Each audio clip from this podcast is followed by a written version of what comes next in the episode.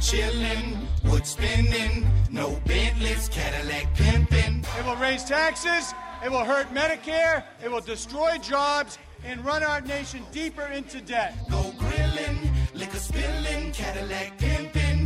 Hello and welcome to NPR's Planet Money. I'm Chana Joffe Walt. And I'm David Kestenbaum. Today is Wednesday, January 20th. That was the victor in last night's Senate race in Massachusetts. Republican Scott Brown, you heard at the top, talking about the health care bill in his speech last night.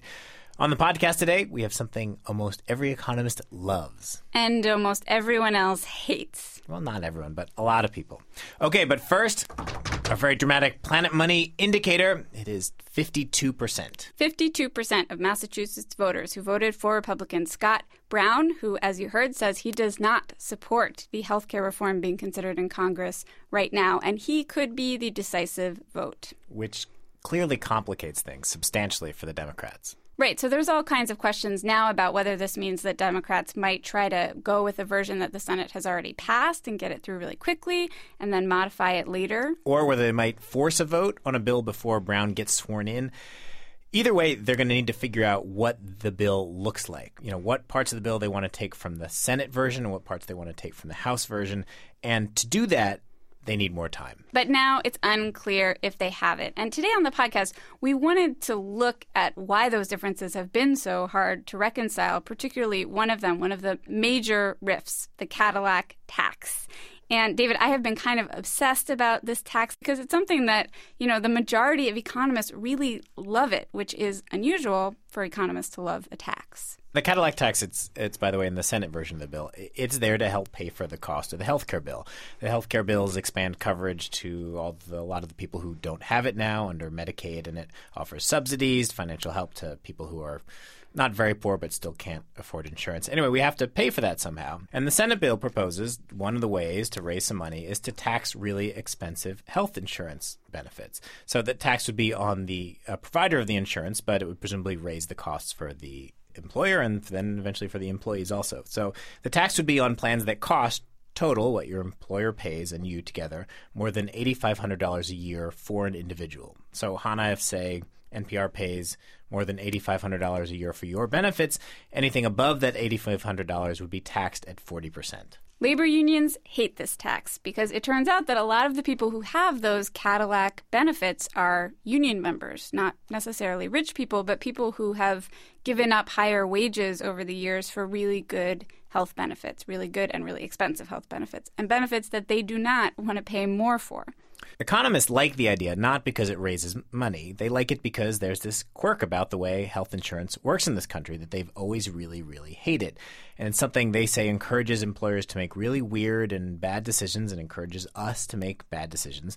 And that is the fact that our benefits and our healthcare benefits are not taxed, but our wages are taxed. Yeah, I talked to Jonathan Gruber. He's an economist at MIT, and we talked all about this. He is sort of the main economist out there arguing for the Cadillac tax. And he says economists see this as a really central reason that healthcare costs rise so quickly. We get these really big plans that cover everything and we don't have to pay very much for them. We, the workers, you know, our employers pay a lot for them, but we don't have to pay very much to go and get healthcare services. And that encourages us to get too much done, to see the doctor too much. That's been known for years to lead to excessive health insurance coverage. That is, people buy too much health insurance because it's subsidized in this way, and ultimately to lead to higher health care costs. And it's huge. It adds up to about $250 billion a year in foregone tax revenue they're providing to people to subsidize them to buy excessive insurance. What is too much health benefits? How can you have too much health coverage? Uh, that's a great question. You can have too much health coverage because ultimately, uh, health coverage is not free. So, if you have health coverage that covers all your medical spending, what we call first dollar coverage, that leads you to use health care beyond the point which you need to to maintain your health. As a result, you end up paying more for health insurance than you need to, and we as a nation end up spending more for health care. We know in America that about a third of the health care we deliver is not necessary. Now, we don't quite know how to get rid of that third, but we do know is a place to start is to make consumers recognize the costs of consuming excess medical care. And David, John Gruber, he, he is sort of the economic champion of the Cadillac tax, but that argument, it's complicated. No one would say it's a very sexy argument. Economists, you know, make their points about the Cadillac tax with graphs and with long papers and editorials with a ton of bullet points in them, and they cannot seem to convince the public. One reason is that the, the counter argument it is so much easier to connect with. Labor unions they kill at making the counter argument. They don't talk about taxes or show graphs. They have simple, clear ads with sympathetic characters. I have asthma, and I've had it since I was um, probably 10, 12 years old, and it seems to be progressively getting worse. My union bargained great benefits for my family and I, but it's still tough. I pay over $1,500 a year for my medications, and I need those medications to live. And no, we're not rich. Uh, um, middle class, average American. We need healthcare reform to lower costs and make sure people are covered. But healthcare reform has to be fair. When I heard some senators wanted to tax their healthcare benefits, I just couldn't believe it.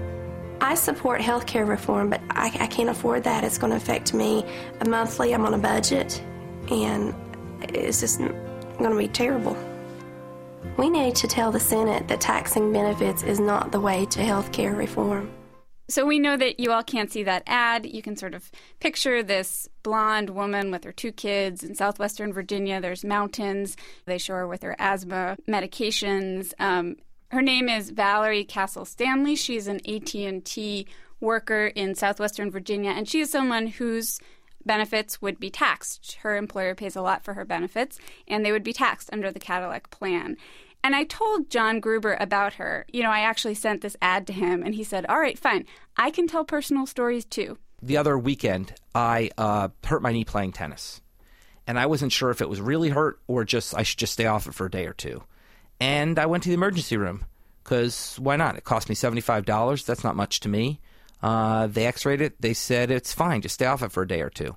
I should have stayed off it for a day or two before going to the emergency room. I shouldn't have gone that day that's exact a lot of what makes, makes medical care expensive.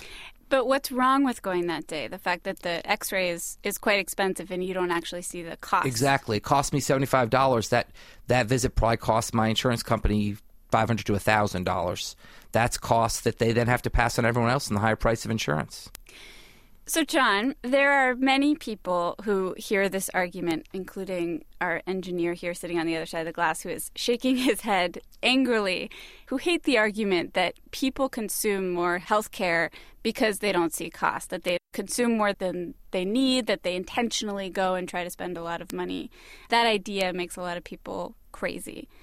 What do you make of that response? You know, um, I totally understand that response. And this is why we're called the dismal science economists, because we like to point out uncomfortable truths.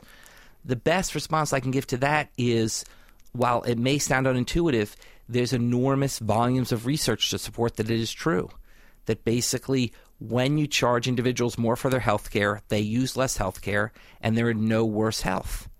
And there's just time after time again where we've cut back on the amount of health care people get and their health is not any worse. Now, there's limits. If you take someone who's insured and make them uninsured, that will affect their health. Conversely, if you take an uninsured person and make them insured, that'll improve their health.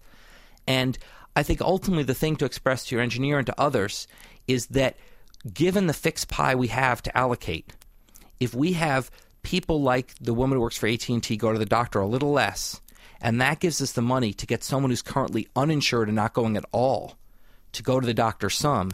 Overall, society is so much better off. So, David, th- I just have to interject here because this whole interview was so weird. So, so when we talk, you know, John is in his house in Massachusetts, and we're talking over this phone line. And I'm in the studio in New York, and, and here in New York, we have these glass walls around us, um, and there are engineers sitting on the other side of it. And normally they're, you know, just sitting at their board, they're making the sound sound beautiful. A lot of times they're not even really listening to the content. But this interview, John Gruber, he's going on about how the Cadillac tax is good, and my engineer, Neil Roush, is sitting on the other side of the glass, and he's getting all worked up, and he can, you know, he's waving his arms and he's shaking his head, and, and he can actually talk into my headphones so John can't hear, and he's telling me, What? Like, that doesn't make any sense. You know, ask him about this, ask him about this. Um, and at some point, I just think, like, this, this is the problem. Like, economists make their arguments to reporters and they make arguments in editorials and studies. But really, they have to convince everyone out there who has health insurance, people, you know, who pay more than they want to pay for it already, people go bankrupt because of healthcare costs. They have to convince them that they want this tax. So, so I'm like, eventually, I'm so distracted. I just said, Neil, just ask him yourself. So, John, this is Neil. Hi, John. Hi, Neil. All right. Um, well, let me, a couple of things. Okay. Now, I'm not a reporter. I'm an engineer, so I'm just kind of just stuff that's going through my head here. Let me let me uh, ask you a question about this thing with your knee. Okay. Let's look. Suppose you decided to wait a couple of days. Right. Okay. And then it turns out that the complication developed because you didn't go right away, making things much more expensive besides having an effect on your health. An example of that is my son got hit in the eye with a soccer ball, and we were going to wait to see the pediatrician. This was on a weekend. We made a call to the doctor. Doctor said, actually, you should go to the emergency room, and it turned out his eyesight would have been endangered had we not done that. So maybe you should at least consult your doctor or whoever's on call for your doctor before you run to the emergency room, unless it's really obviously an emergency. Maybe we could put that as a requirement. And Neil, the point that you're you- you're making there is, if it had cost you know five hundred dollars for you to go immediately, then you might not have gone. Uh, yeah. But, yeah, well, we also, but we did ask the doctor, though. And and and Neil, I, th- I think where we can agree is there's a smarter way. There is a smart way to do this, which is you should have asked your doctor, and I should have asked my doctor. But my doctor was programmed to just say go to the emergency room. I did ask my doctor. My doctor said go to the emergency room because why the hell not? Okay, but if your doctor recognized that there's financial implications, then presumably when there's a risk to your eyesight, they'd say, look, you should go, even if it's going to cost you four hundred dollars for the risk to your eyesight. Whereas to me, they'd say, look, you know, it's your knee, it's not worth a few hundred dollars. You know, give it a couple days. But Well, maybe and- we need to uh, encourage doctors to be a little more prudent with this, Exactly. you know? Ab- absolutely. We need to encourage doctors to be more prudent. But the point is, the only way to do that is to invest the patient as well in the decision, which is ultimately the only way to control healthcare costs to get doctors to behave differently. But you know what? We can't make that work unless patients have some skin in the game. And so, once again, you know, when it comes down to people say to me, why not use the House instead of the Senate? Look, I'd be for a healthy mix of the two. But at the end of the day, if we're going to control costs in America, we're going to have to try some things which may feel a little uncomfortable. To and be this honest, is one of them. To be honest with you, waiting around an emergency room for hours and paying, I don't know if it's fifty or hundred dollars that we have to, to copay for an emergency room, whether the doctor says to go there or not, was enough motivation for me not to want to go there unless the doctor said it was necessary. I don't need to have to have five hundred dollars hanging over me. Fifty is enough. Waiting around an emergency room. I don't like going to the doctor. I don't like going to the hospital. I don't like taking medicines or having procedures that are unnecessary. I don't need to have a big cost as my motivation to avoid unnecessary uh, care. Right. Uh, look, I mean, I, I, I, I I hear you, but once again, here I can only point to the evidence, which says that many people are not like you, and that when you put the cost on them, they will avoid unnecessary care. And necessary care, too. And necessary care. Well, once again, what's necessary? In other words, the point is necessary care I would define as care that affects your health. But once again, there's studies which show that when you put the costs on people, their health is no worse. They're not reducing care which is endangering their health. The I don't know anybody who thinks that way. well, I mean, you know, there may not be people who think that way, but that's the only evidence we have. At this point, David, John Gruber sort of says to Neil, okay, you know, we disagree on this argument, but even if you don't buy that argument, I have another argument that is going to push you over to my side. And this is a favorite argument of economists, and it's that the Cadillac tax, hey, it could increase your pay. And the argument goes like this basically, your employer right now pays a lot for these expensive Cadillac health benefits, but if the tax forces them to offer cheaper plans, that means your employer would have extra money for your paycheck. This is a kind of thing where, you know, I, I- there are a few things which economists sort of just have a hard time understanding why non economists don't get because it's so much in our blood. But one of those is that there's a trade off between wages and fringe benefits, and that trade off works both ways. When the costs of fringe benefits go up, workers get paid less. When the costs of fringe benefits go down, workers get paid more. You see it explicitly in union negotiations. There's a number of examples of unions which have said, look, we decided we'd give back some of the health insurance to get higher wages for our workers. In some sense, it's there's no reason it wouldn't work that way. So at this point, our, Neil, our engineer again, is waving his arms and, and talking to my headphones, you know, which I mentioned to John Gruber, saying this still, like another point, he is not convinced by this point. And John proceeds to run over to his computer in his house and say, okay, you don't believe me? I have data. There are studies. Let me just print them out. Uh, well, now the printer's going. Just wait one minute. How many pages is the paper? I meant to print one, but I printed 12. Okay, okay. So, so for example, as this report says, AFSCME, which is the uh, a um, one of the big unions that's opposing the Cadillac tax, has been quoted as saying, "Reform reduces healthcare costs and provides more money for wages." Uh, then there's a quote from the California Federation of Teachers, which says the healthcare cost spiral is forcing no-win choices upon the bargaining table. Do we negotiate a modest wage increase? But take on employee copays that reduce or eliminate the wage increase, or accept flat wages in return for keeping healthcare cost increases at bay. Okay? And then the Madison teachers said more money would be available for wages if the Madison teachers switched to HMOs that provided coverage. So basically, even the unions, which are opposed to this, admit that there's a trade off. And if you can get healthcare costs down, wages will go up. Now, you know, can I prove that to you? You know, I'm reminded of a baseball player that played for the Red Sox named Carl Everett. Carl Everett said he didn't believe in dinosaurs because he'd never seen one walking around. Um, at some level, we have to take evidence uh, uh, as fact. And the evidence from numerous studies are that there is this trade off between health insurance costs and wages. Are you convinced, Neil? So, the evidence that you have is it anything as firm as dinosaur bones?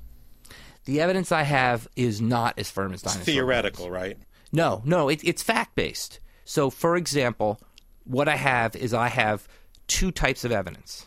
Okay, what I have that's most convincing is I have a number of examples of times where health insurance costs have gone up and wages have gone down one for one. Now, I realize that's different than what we're talking about here, but I'm going to make a sequential argument for you. Okay, that is as close to dinosaur bones as we get in the social sciences. Okay, I can point to you of examples where the cost of health insurance have gone up for a firm and they've paid their workers less. Okay, that's the first step. It's not dinosaur bones, but it's it's the data equivalent. What I don't have, I will admit, is I don't have that kind of evidence. For examples, I don't have those kind of facts I can point you to of where the cost of health insurance went down and wages went up. I will admit I do not. No one's written a really compelling study of that because we have a pretty high standard. And I think you need to really take into account the power that employers have, much more so than o- over employees. And even if they will, let's say they lower the amount they pay towards uh, health benefits, maybe they'll give some back in in uh, r- wages. But I really, on a big scale, I really doubt that's going to happen. And, and Neil, okay, why, so- why, why does that seem suspect to you? Because the employers will have a great uh, motivation to siphon off some of that for their profits or to lower their costs, which they may very well have done when they lowered wages to raise health benefits. You know, it's hard to get exact figures from employers. But I have also a couple of other. Did you Wait, read I'm Bob sorry, Herbert's- John. Can you just respond to that? yeah, but w- w- what about those union quotes, Neil? And what about the unions essentially admitting that they're making this trade off in their wage negotiations? Well, again, is how much equivalency is there? Well, I mean, you're right. The unions are not saying one for one, but they're basically saying more money be available for wages if they switch to cheaper health plans.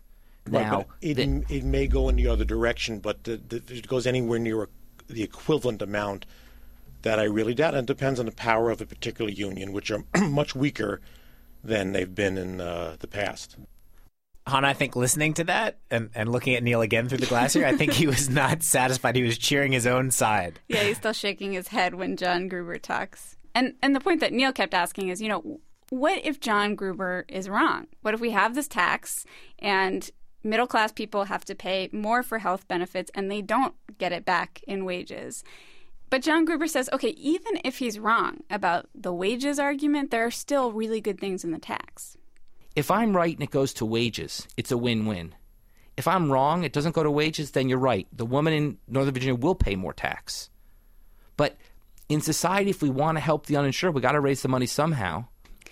So so Neil, are you at all convinced? You know, I don't like I said, I don't run to the doctor. Oh, it's only fifteen dollars. I think I'll go, to the, I'll go to the doctor today. I think that's absurd.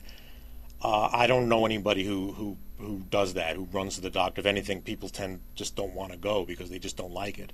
John, are you at all convinced by anything Neil is saying? I mean, I think you know it, has been a very helpful conversation. I th- I wouldn't say I've convinced in terms of changing what I believe to be true. I think we're often too glib on things we believe deeply, and, and I think it's I think Neil's pointed a very helpful way for me to make my point, which is to say that I believe it's going to result in higher wages, and so it's really a win-win. But to understand, but I, th- I think what I would do to to appeal to people who don't and just don't agree with that, which is you know a fine position to hold, is that look, the other thing people are complaining about with this bill is that it doesn't do enough for cost control, and if we're going to control costs, we're going to have to take on some difficult issues, and this is one of them. The only tool to control costs that's actually been endorsed by the official government scores that I think, given the importance of cost control in this bill, should be part of the package. Neil, is that helpful? You know, we'll see. Anna, you did not make peace. No, ma'am, but you know, Congress has not figured this out yet either. So the fact that Planet Money failed to make peace between these two minds, I think, is is not the end of the world. Let us know if you are convinced. Um, email us you can reach us at planetmoney at npr.org. You can also comment on our blog, npr.org slash money, where you can hear more from Valerie Stanley Castle, the woman in the ad, um, the labor union ad. We actually went to Virginia and sat her down with an economist and said to the economist, convince her. And you can go hear it online and see if it turned out any differently than our engineer with John Gruber today. I'm Chana Joffe Walt. And I'm David Kestenbaum. Thank you for listening sliding, car sliding. That's cool, cause I'm Cadillac pimping.